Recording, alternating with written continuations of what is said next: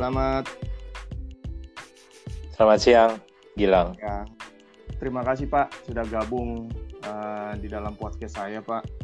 Ini podcastnya namanya Bioskop Pak. Bioskop. Uh, bicara soal ekonomi dan korporasi Pak. Asik. Pak Keren. Niki, Ya.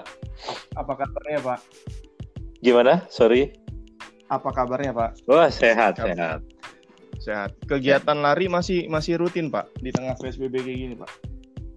Berkurang tapi ya praktis tetap masih melakukan eh, lari-lari di sekitar komplek. Ya, nggak nggak jauh-jauh banget karena kan race praktis sudah tidak ada sementara ini. Sama sekali Pak. Sama sekali lari sendiri aja lah. Terakhir emang kapan Pak race-nya Pak? Eh, sejak awal tahun sih sudah hampir nggak ada ya. Rata-rata race Oh. itu kan biasanya memang di pertengahan tahun ke belakang ya, sampai akhir tahun. Mm-mm. Tapi Mm-mm. hampir semua saya rasa sudah dibatalkan. Begitu. Akibat akibat COVID ini ya Pak. Akibat COVID ini. Jadi masing-masing ya latihan lari sendiri atau sebab mungkin sudah mulai beralih ke sepeda kan seperti itu. Iya. Karena yang saya tahu kan waktu itu terakhir Bapak race ke ke mana sih Pak? Yang dari Jakarta ke Bandung itu ya Pak? Eh ke mana? Ke Jawa ya Pak? Dulu. iya, tahun tahun lalu kan ya Pak? Oh enggak. Ya tahun lalu ada di Bali, ada di Aceh juga. Oke. Tapi kita nggak bahas soal lari Pak. Iya, Hari ini jangan. Pak. Capek soalnya kalau bahas lari. Siap. Pak Niki, Ya, waktu itu kan saya juga sempat uh, hubungi Bapak mengenai perkembangan pasar modal dan investor Pak. iya. Dan hari ini sejak kita rekam ini jumlah investor kita kan sudah lebih dari 3 juta investor begitu kan Pak. Iya. Bapak sebagai sebagai apa ya? Sebagai penulis buku Selamat Datang Investor, kemudian sebagai Direktur BI 2015-2018, happy nggak sih Pak dengan pertumbuhan jumlah investor yang sudah mencapai 3 juta ini Pak? Wah, saya saya orang yang gampang happy kok. Jadi saya sih eh, sejujurnya saya happy, Sa- sangat happy dengan perkembangan tambahan jumlah investor di pasar modal saham maupun reksadana ya. Kalau kita bicarakan dulu lima tahun lalu lah ya 2015 itu kan jumlah investor kita praktis masih 400 ribu lah, masih di bawah 500 ribu. Jadi kalau dalam waktu lima tahun naik berlipat-lipat sampai lebih dari 3 juta seperti itu, itu harus kita syukuri dong. Gitu. Hmm. Jadi saya happy sekali dengan perkembangan itu, walaupun orang-orang kan masih juga mengatakan loh kan kalau bandingkan dengan jumlah penduduk kita yang 270 juta kan masih hanya satu persen lebih sedikit. Ya itu betul, itu itu eh, perbandingan atau persentase yang betul. Tapi kan kita juga lihat bahwa perkembangannya dari tahun ke tahun itu justru semakin besar. Jadi Hmm. kita bicara seperti efek bola salju, saya sering mengatakan seperti itu, itu akan eh, bergulirnya semakin lama semakin besar dan lain-lain. Hmm. Gitu. Iya. Iya, saya sepakat sih Pak karena kan 2015 saya tahu banget pernah ikut sama Bapak waktu itu kita ke Desa Nabung Saham ya Pak. Ada program dulu namanya Desa Nabung Saham di di daerah Kalimantan. Tempat Kalimantan ibu tempat ibu kota baru kan ya Pak kalau nggak salah ya Pak. persis, emang Persis. naluri kita udah tepat tuh ya. Kita buka, kita membangun desa nabung saham pertama di Indonesia dan itu adalah cikal bakal jadi ibu kota Ibu. Republik Indonesia. Dan saya bangga sempat datang ke situ Pak, apalagi Bapak ya kan yang punya program itu. Ya, ya. Pak, dari dari lima tahun terakhir ini kan pertumbuhannya berkali-kali lipat begitu kan Pak. Sebenarnya dari dari sudut pandang Pak Niki sendiri, apa sih Pak yang membuat pertumbuhan ini cukup uh, signifikan begitu Pak dalam kurun waktu lima tahun gitu? Ya, kita bagaimanapun kita harus mengakui, harus diakui bahwa eh, sejak memulai sebuah tagline sederhana, yuk nabung saham, itu kampanye itu jadinya eh, bergulir dengan sangat luar biasa lah ya. Kita nggak nggak mengatakan bahwa kampanye yuk nabung sahamnya, tapi tagline itu membawa begitu banyak dampaknya terhadap masyarakat, investor maupun calon investor seperti itu. Yang selama ini masyarakat oh dengarnya saham atau investasi itu selalu terkesannya sesuatu yang wah lah seperti itu ya. Itu kan akhirnya mulai cair gitu ya. Hmm. Mulai tumbuh komunitas-komunitas kecil, hmm uh, dan itu terus uh, bergulir tidak hanya di kota-kota besar kita bicara tadi Gilang baru sampaikan bahkan di desa pun sudah ada minat untuk menjadi investor desa desa yang di Kalimantan Timur itu itu adalah para petani kan kita tahu ya. tidak hanya yang di Kalimantan di Betul. Jawa, di Sumatera juga ada, di Lampung, di Lombok juga ada, termasuk Sulawesi dan bahkan ya dari ujung ke ujung lah, dari Aceh juga ada sampai ke uh, Papua seperti itu. Jadi uh, bagaimanapun saya rasa dukungan dari begitu banyak pihak kita tidak bisa lupakan juga sekuritas juga mendukung untuk uh, memungkinkan para masyarakat memulai berinvestasi membuka rekening dengan setoran awal 100 ribu. Kegiatan-kegiatan yang dilakukan uh, sangat banyak oleh kantor perwakilan bursa maupun galeri investasi di kampus-kampus. Jadi euforia itu tercipta, apalagi sekarang kita bicara beberapa tahun terakhir, medsos itu kan jadi sesuatu banget kan yeah. netizen dan itu yang terbukti bahwa lebih dari 60-70% investor Indonesia adalah dari usia 20 sampai 40, iya kan? Usia-usia ya. muda yang akrab dengan medsos dan pengaruh medsos itu begitu luar biasa. Beberapa atau banyak akun medsos dengan jumlah followersnya yang ratusan ribu dengan tingkat engagementnya yang tinggi. Jadi euforianya memang terus terbentuk sampai saat ini, Kang. Hmm. Pak, tapi dari 3 juta itu sebenarnya masih ada uh, masih ada stigma atau persepsi yang mengatakan bahwa uh, saham itu sebagai judi begitu, Pak. Ini sebagai mantan direktur uh, otoritas terkait pasar modal, Pak, terutama bursa ini melihatnya atau menanggapinya seperti apa Pak dengan dengan uh, persepsi atau stigma tersebut Pak? Saya saya merasa bahwa stigma saham itu judi sudah sangat kecil. Hmm. Pandangan masyarakat mengenai itu sudah mungkin adalah kita tidak bisa mengatakan bahwa sudah sudah hilang sama sekali tidak. Mungkin ada tetap orang-orang yang dengan pandangan yang sangat kuat melihat bahwa saham itu judi. Tapi saya lebih percaya bahwa lebih banyak lagi orang yang berpandangan bahwa saham itu bukan judi, saham itu tidak haram. Kita tahu sudah ada fatwa dari MUI, kita tahu ada DSN Dewan Syariah Nasional yang setiap eh, periodik mengeluarkan daftar saham syariah dan lain-lain ada galeri investasi yang khusus syariah juga di kampus-kampus. Dan kita bicara sekali lagi investor bahkan di katakanlah di daerah-daerah yang biasanya identik dengan uh, sangat uh, apa ya memperhatikan soal kesyariah. Kesyariahan pun seperti di katakanlah di Aceh gitu. Itu bahkan di sana masyarakat atau investor bertumbuh dengan baik kok. Gitu. Pak tadi kan mengatakan bahwa kalau dibandingkan dengan jumlah penduduk Indonesia kan pertumbuhannya masih sangat minim gitu Pak, sekitar satu persen. Sebenarnya kalau dari sudut pandang Bapak sendiri kendala kendala utamanya dalam meningkatkan jumlah investor ini apa sih Pak? Karena kan kita tahu effortnya kan begitu besar kan Pak. Kampanye Bio Nabung Saham, kemudian ada dulu namanya Desa Nabung Saham. Itu kan effortnya cukup besar Pak. Sebenarnya kendala utamanya seperti apa sih Pak? Apakah dari dukungan pemerintah terkait atau justru dari regulator terkait pak untuk meningkat atau bisa, bisa apa sinergi bersama gitu pak?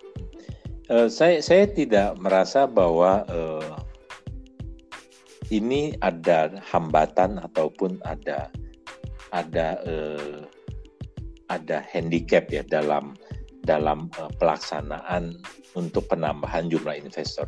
Kita baru bicara bahwa ini sesuatu yang baru dimulai, walaupun lima tahun tadi kita pakai patokan katakanlah lima tahun, ini baru terus bergulir. Lima tahun itu masih saat yang masih sangat singkat kalau kita bicara pertumbuhan investor yang bertahun-tahun itu selalu hanya angkanya angka ratusan ribu, seratus ribu, dua ratus ribu.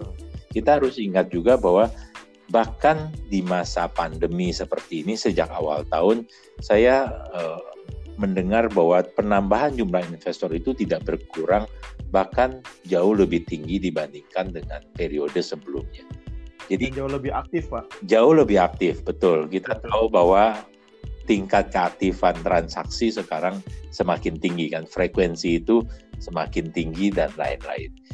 Uh, tapi tentu tentu saja kita nggak nggak berpuas diri dengan itu. Semakin banyak kegiatan ya tidak mesti offline sekarang kondisi online yang harus dilakukan oleh otoritas, oleh regulator, itu tentunya akan semakin baik untuk perkembangan jumlah investor.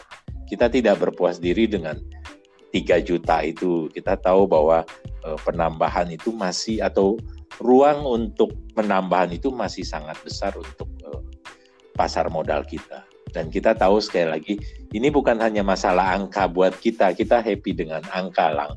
Tapi ya. kita harus memperhatikan bahwa investasi itu sebenarnya akan baik untuk masyarakat kita.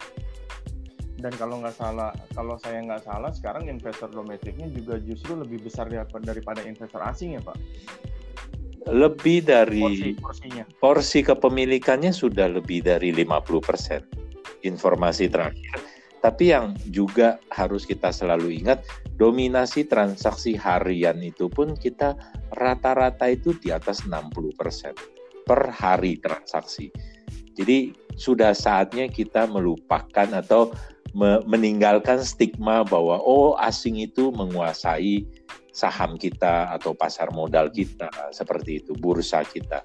Kita masih suka uh, masih suka ter, ter terganggu dengan pemikiran-pemikiran zaman-zaman dulu yang sebenarnya sudah lewat masanya gitu. Betul.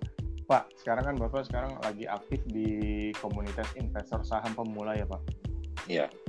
Uh, itu bisa dijelaskan Pak itu komunitasnya uh, kayak gimana, terus apa aja yang akan dibahas? Mungkin ada insight yang bisa diterima Pak oleh para calon investor mungkin yang yang ingin ingin mulai investasi di pasar modal terutama di saham Pak.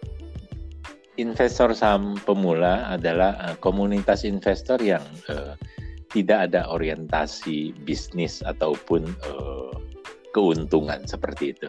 Itu murni adalah gerakan anak-anak muda ya. Kalau saya boleh katakan gerakan anak-anak muda walaupun di dalamnya ternyata ada juga di beberapa daerah yang anggotanya itu sudah berumur di atas 40, di atas 50 seperti itu.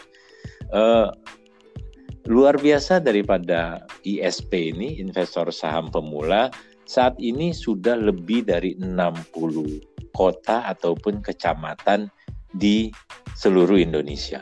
Ada 29 provinsi kalau kita bicara provinsi plus satu ada komunitas ISP di Hong Kong di mana oh, para pekerja iya pekerja migran Indonesia yang mm-hmm. saat ini masih bekerja di sana dan mereka uh, membentuk ISP cabang Hong Kong seperti itu. Untuk mereka belajar investasi saham reksadana mulai menjadi investor mulai nabung saham nabung reksadana. Dan kita bicara sekali lagi dengan jumlah jaringan jumlah eh, mahasiswa ataupun yang sudah mas, sudah selesai mahasiswanya sudah mulai bekerja itu mereka melakukan kegiatan secara rutin mingguan ataupun bulanan. Seperti itu ada kopdar, kopi darat, tapi karena kondisi sekarang mungkin lebih banyak sifatnya online dan secara berkala setahun sekali ada semacam konferensi nasional. Nah, eh, ini itu anggotanya udah berapa banyak, Pak? Anggotanya kalau kita bicara secara eh, partisan itu sudah lebih dari 200 ribu seluruh Indonesia. Wow. Banyak juga ya, Pak? Saya suka bilang ini sudah bisa bikin parpol nih kelihatannya. Seperti itu. Tapi uh, ini terbuka untuk uh, semua masyarakat. Jadi orang dan banyak yang yang yang terjadi seperti itu. Orang yang mau belajar mengenai saham misalnya investasi gabung saja di uh, investor di komunitas itu. Ada ada, ada di sosmed Ada WA ada WA grupnya di sosmed pun rata-rata ada akun Instagramnya kan anak muda sekarang lebih suka Instagram kan. Jadi ada akun Instagram ISP mana gitu. Misalnya saya tinggal di Lumajang, bahkan di Lumajang ada. Saya tinggal di Pontianak atau saya tinggal di Jember itu masing-masing tuh ada ISP Jember, Bogor, Lumajang dan lain-lain dan lain-lain seperti itu. Justru antusiasmenya datang dari uh, wilayah di luar wilayah Jabodetabek ya Pak? Iya. ya, kan, di daerah-daerah justru banyak berkembang seperti itu. Pak Niki, mungkin uh, sebelum kita akhiri perbincangan ini Pak, mungkin yeah. sedikit tips Pak dari Bapak bagi para calon investor yang mau mulai berinvestasi dan mulai menjadi investor, tipsnya apa nih Pak supaya bisa bisa jangka panjang gitu Pak? Kalau tadi tanyanya tipsnya dan jangka panjang supaya bisa bertahan menjadi investor eh, masuk ke pasar modal, masuk ke pasar ini dengan pola pikir yang betul juga. Kita bicara eh, bagaimanapun kita tahu ada ada yang masuk ke pasar dengan pemikiran sebagai seorang investor, tapi juga ada yang masuk dengan pemikiran sebagai seorang trader yang bertransaksi secara jangka pendek. Bagaimanapun selalu menganjurkan untuk orang memulai dengan persepsi jangka panjang. Membeli saham untuk jangka panjang. Kenapa? Karena membeli saham adalah menjadi pemilik perusahaan. Uh, itu tips paling uh, atau itu tips yang bisa saya sampaikan untuk di awal pada saat kita mau menjadi seorang investor. Siap. Pak Niki, terima kasih banyak Pak atas uh, tips-tipsnya. Terima kasih Gilang. Mungkin next time kita bisa berkolaborasi Pak dengan investor saham pemula Pak untuk ke daerah ke daerah mungkin. Terima kasih Gilang. Ya, terima kasih Pak Niki. Selamat siang. Selamat siang.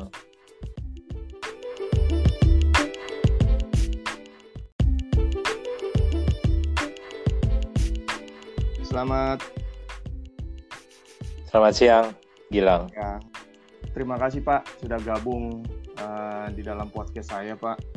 Ini podcastnya namanya Bioskop Pak. Bioskop. Uh, bicara soal ekonomi dan korporasi Pak. Asik.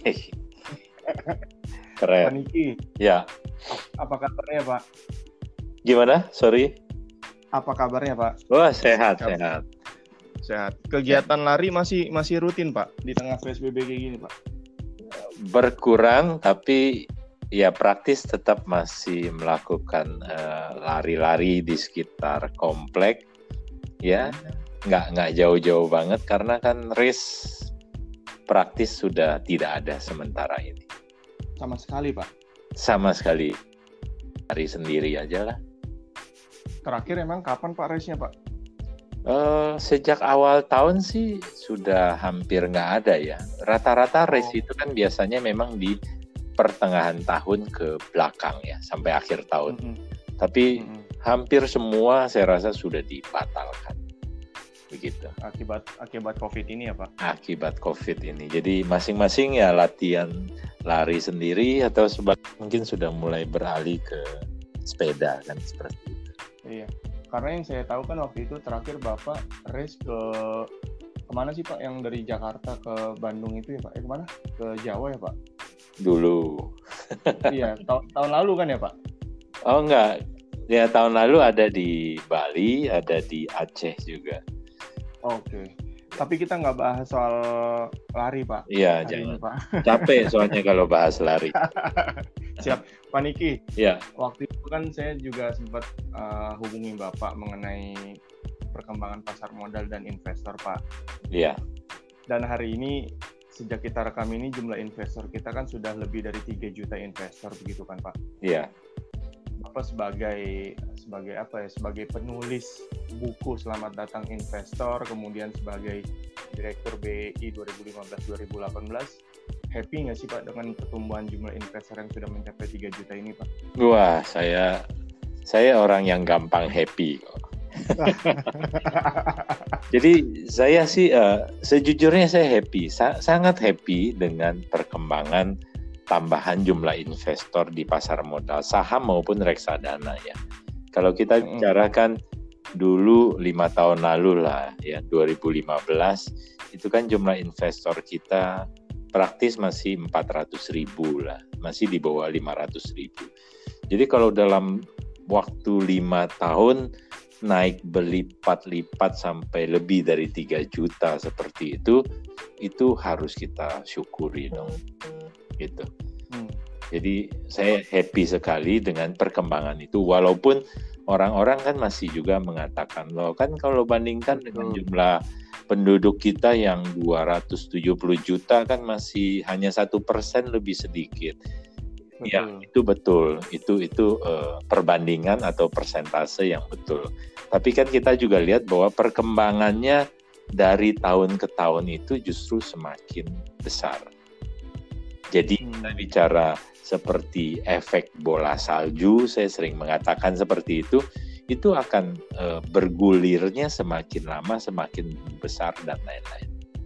Hmm. Gitu. Ya, Ya saya sepakat sih Pak karena kan 2015 saya tahu banget pernah ikut sama Bapak waktu itu kita ke Desa Nabung Saham ya Pak. Ada program dulu namanya Desa Nabung Saham di di daerah Kalimantan. Kalimantan. Tempat ibu tempat ibu kota baru kan ya Pak ya. kalau nggak salah ya Pak. Persis emang. Persis. Emang naluri kita udah tepat tuh ya. Kita buka kita membangun Desa Nabung Saham pertama di Indonesia dan itu adalah cikal bakal jadi ibu kota ibu. Republik Indonesia dan saya bangga sempat datang ke situ Pak apalagi Bapak ya kan yang punya program itu iya ya.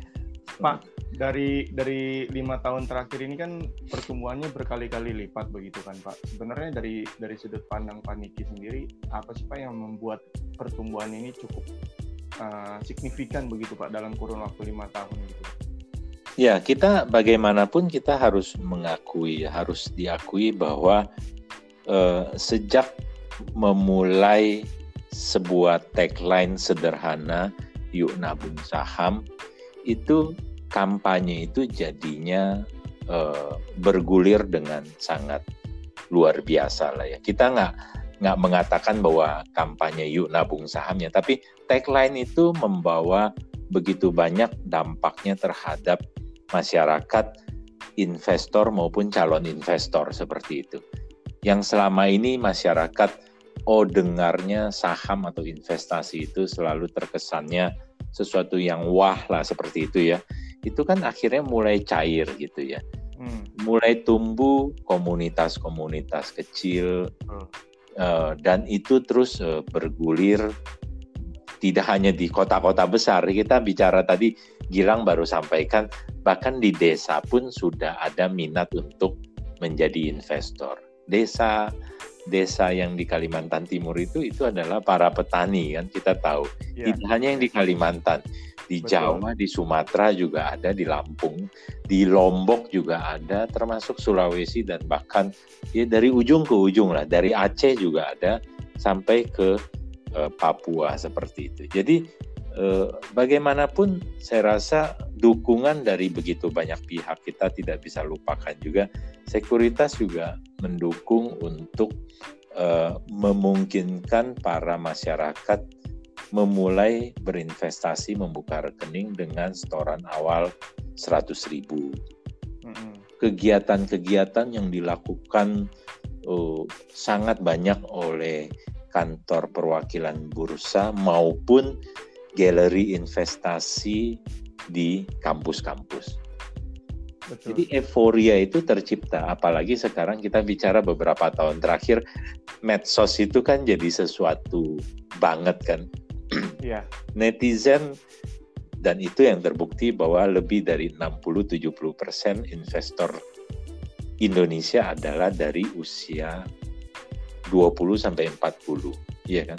Usia-usia ya. muda yang akrab dengan medsos dan pengaruh medsos itu begitu luar biasa. Beberapa atau banyak akun medsos dengan jumlah followersnya yang ratusan ribu dengan tingkat engagementnya yang tinggi. Jadi euforianya memang terus terbentuk sampai saat ini, Kang. Hmm. Pak, tapi dari 3 juta itu sebenarnya masih ada uh, masih ada stigma atau persepsi yang mengatakan bahwa uh, saham itu sebagai judi begitu, Pak. Ini sebagai mantan direktur uh, otoritas terkait pasar modal, Pak, terutama bursa ini melihatnya atau menanggapinya seperti apa Pak dengan dengan uh, persepsi atau stigma tersebut Pak? Saya saya merasa bahwa stigma saham itu judi sudah sangat kecil. Hmm. Pandangan masyarakat mengenai itu sudah mungkin adalah kita tidak bisa mengatakan bahwa sudah sudah hilang sama sekali tidak. Mungkin ada tetap orang-orang yang dengan pandangan yang sangat kuat melihat bahwa saham itu judi. Tapi saya lebih percaya bahwa lebih banyak lagi orang yang berpandangan bahwa saham itu bukan judi, saham itu tidak haram. Kita tahu sudah ada fatwa dari MUI, kita tahu ada DSN Dewan Syariah Nasional yang setiap eh, periodik mengeluarkan daftar saham syariah dan lain-lain ada galeri investasi yang khusus syariah juga di kampus-kampus. Dan kita bicara sekali lagi investor bahkan di katakanlah di daerah-daerah yang biasanya identik dengan uh, sangat uh, apa ya memperhatikan soal kesyariah kesyariahan pun seperti di katakanlah di Aceh gitu. Itu bahkan di sana masyarakat atau investor bertumbuh dengan baik kok. Gitu. Hmm. Pak tadi kan mengatakan bahwa kalau dibandingkan dengan jumlah penduduk Indonesia kan pertumbuhannya masih sangat minim gitu Pak, sekitar satu persen.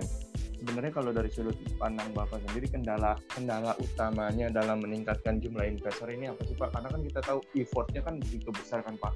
Kampanye bio nabung saham, kemudian ada dulu namanya desa nabung saham. Itu kan iya. effortnya cukup besar Pak. Sebenarnya kendala utamanya seperti apa sih Pak? Apakah dari dukungan pemerintah terkait atau justru dari regulator terkait Pak untuk meningkat atau bisa, bisa apa sinergi bersama gitu Pak? Uh, saya saya tidak merasa bahwa uh, ini ada hambatan ataupun ada ada uh, ada handicap ya dalam dalam uh, pelaksanaan untuk penambahan jumlah investor. Kita baru bicara bahwa ini sesuatu yang baru dimulai walaupun lima tahun tadi kita pakai patokan katakanlah lima tahun ini baru terus bergulir lima tahun itu masih saat yang masih sangat singkat kalau kita bicara pertumbuhan investor yang bertahun-tahun itu selalu hanya angkanya angka ratusan ribu, seratus ribu, dua ratus ribu. Kita harus ingat juga bahwa bahkan di masa pandemi seperti ini sejak awal tahun saya eh, mendengar bahwa penambahan jumlah investor itu tidak berkurang, bahkan jauh lebih tinggi dibandingkan dengan periode sebelumnya. Jadi jauh lebih aktif, Pak. Jauh lebih aktif, betul. Kita betul. tahu bahwa tingkat keaktifan transaksi sekarang semakin tinggi kan, frekuensi itu semakin tinggi dan lain-lain. Uh, tapi tentu tentu saja kita nggak nggak berpuas diri dengan itu. Semakin banyak kegiatan ya tidak mesti offline sekarang kondisi online yang harus dilakukan oleh otoritas oleh regulator itu tentunya akan semakin baik untuk perkembangan jumlah investor. Kita tidak berpuas diri dengan 3 juta itu. Kita tahu bahwa e, penambahan itu masih atau ruang untuk penambahan itu masih sangat besar untuk e, pasar modal kita. Dan kita tahu sekali lagi, ini bukan hanya masalah angka buat kita, kita happy dengan angka lang. Tapi ya. kita harus memperhatikan bahwa investasi itu sebenarnya akan baik untuk masyarakat kita. Dan kalau nggak salah, kalau saya nggak salah, sekarang investor domestiknya juga justru lebih besar daripada investor asing ya Pak? Lebih dari porsi, porsi kepemilikannya sudah lebih dari 50 persen. Informasi terakhir Tapi yang juga harus kita selalu ingat, dominasi transaksi harian itu pun kita rata-rata itu di atas 60% per hari transaksi. Jadi sudah saatnya kita melupakan atau meninggalkan stigma bahwa oh asing itu menguasai saham kita atau pasar modal kita seperti itu bursa kita kita masih suka uh, masih suka ter ter, terganggu dengan pemikiran-pemikiran zaman-zaman dulu yang sebenarnya sudah lewat masanya gitu. Betul. Pak, sekarang kan Bapak sekarang lagi aktif di komunitas investor saham pemula ya, Pak? Iya. Uh, itu bisa dijelaskan Pak itu komunitasnya uh, kayak gimana terus apa aja yang akan dibahas mungkin ada insight yang bisa diterima Pak oleh para calon investor mungkin yang yang ingin ingin mulai investasi di pasar modal terutama di saham Pak? Investor saham pemula adalah uh, komunitas investor yang uh, tidak ada orientasi bisnis ataupun uh, keuntungan seperti itu. Itu murni adalah gerakan anak-anak muda ya. Kalau saya boleh katakan gerakan anak-anak muda walaupun di dalamnya ternyata ada juga di beberapa daerah yang anggotanya itu sudah berumur di atas 40, di atas 50 seperti itu uh, luar biasa daripada ISP ini investor saham pemula saat ini sudah lebih dari 60 kota ataupun kecamatan di seluruh Indonesia. Ada 29 provinsi. Kalau kita bicara provinsi plus satu ada komunitas ISP di Hong Kong di mana oh, para pekerja iya pekerja migran Indonesia yang saat ini masih bekerja di sana dan mereka uh, membentuk ISP cabang Hong Kong seperti itu. Untuk mereka belajar investasi saham reksadana mulai menjadi investor mulai nabung saham nabung reksadana.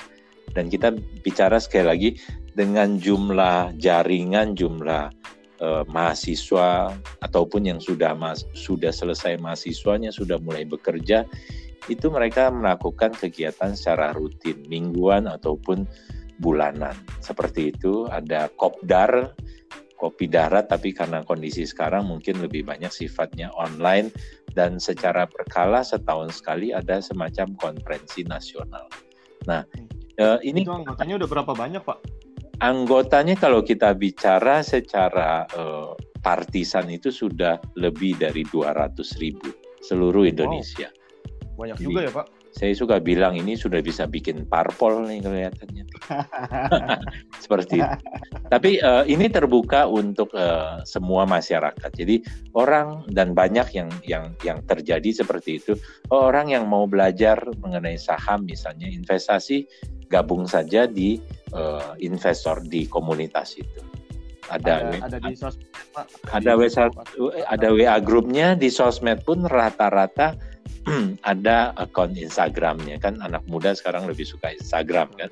Jadi ada akun Instagram ISP mana gitu. Misalnya saya tinggal di Lumajang, bahkan di Lumajang ada. Saya tinggal di Pontianak atau saya tinggal di Jember itu masing-masing tuh ada ISP Jember, Bogor, Lumajang dan lain-lain dan lain-lain seperti itu justru antusiasmenya datang dari uh, wilayah di luar wilayah Jabodetabek ya Pak. Iya. ya, kan, di daerah-daerah just, justru banyak berkembang seperti itu. Pak Niki, mungkin uh, sebelum kita akhiri perbincangan ini Pak, mungkin yeah. sedikit tips Pak dari Bapak bagi para calon investor yang mau mulai berinvestasi dan mulai menjadi investor, tipsnya apa nih Pak supaya bisa bisa jangka panjang gitu Pak? Kalau tadi tanyanya tipsnya dan jangka panjang supaya bisa bertahan menjadi investor eh, masuk ke pasar modal, masuk ke pasar ini dengan pola pikir yang betul juga. Kita bicara eh, bagaimanapun kita tahu ada ada yang masuk ke pasar dengan pemikiran sebagai seorang investor, tapi juga ada yang masuk dengan pemikiran sebagai seorang trader yang bertransaksi secara jangka pendek. Bagaimanapun selalu menganjurkan untuk orang memulai dengan persepsi jangka panjang. Membeli saham untuk jangka panjang. Kenapa? Karena membeli saham adalah menjadi pemilik perusahaan. Uh, itu tips paling uh, atau itu tips yang bisa saya sampaikan untuk di awal pada saat kita mau menjadi seorang investor. Siap. Pak Niki, terima kasih banyak Pak atas uh, tips-tipsnya. Terima kasih Gilang. Mungkin next time kita bisa berkolaborasi Pak dengan investor saham pemula Pak untuk ke daerah ke daerah mungkin. Terima kasih Gilang. Ya, terima kasih Pak Niki. Selamat siang. Selamat siang.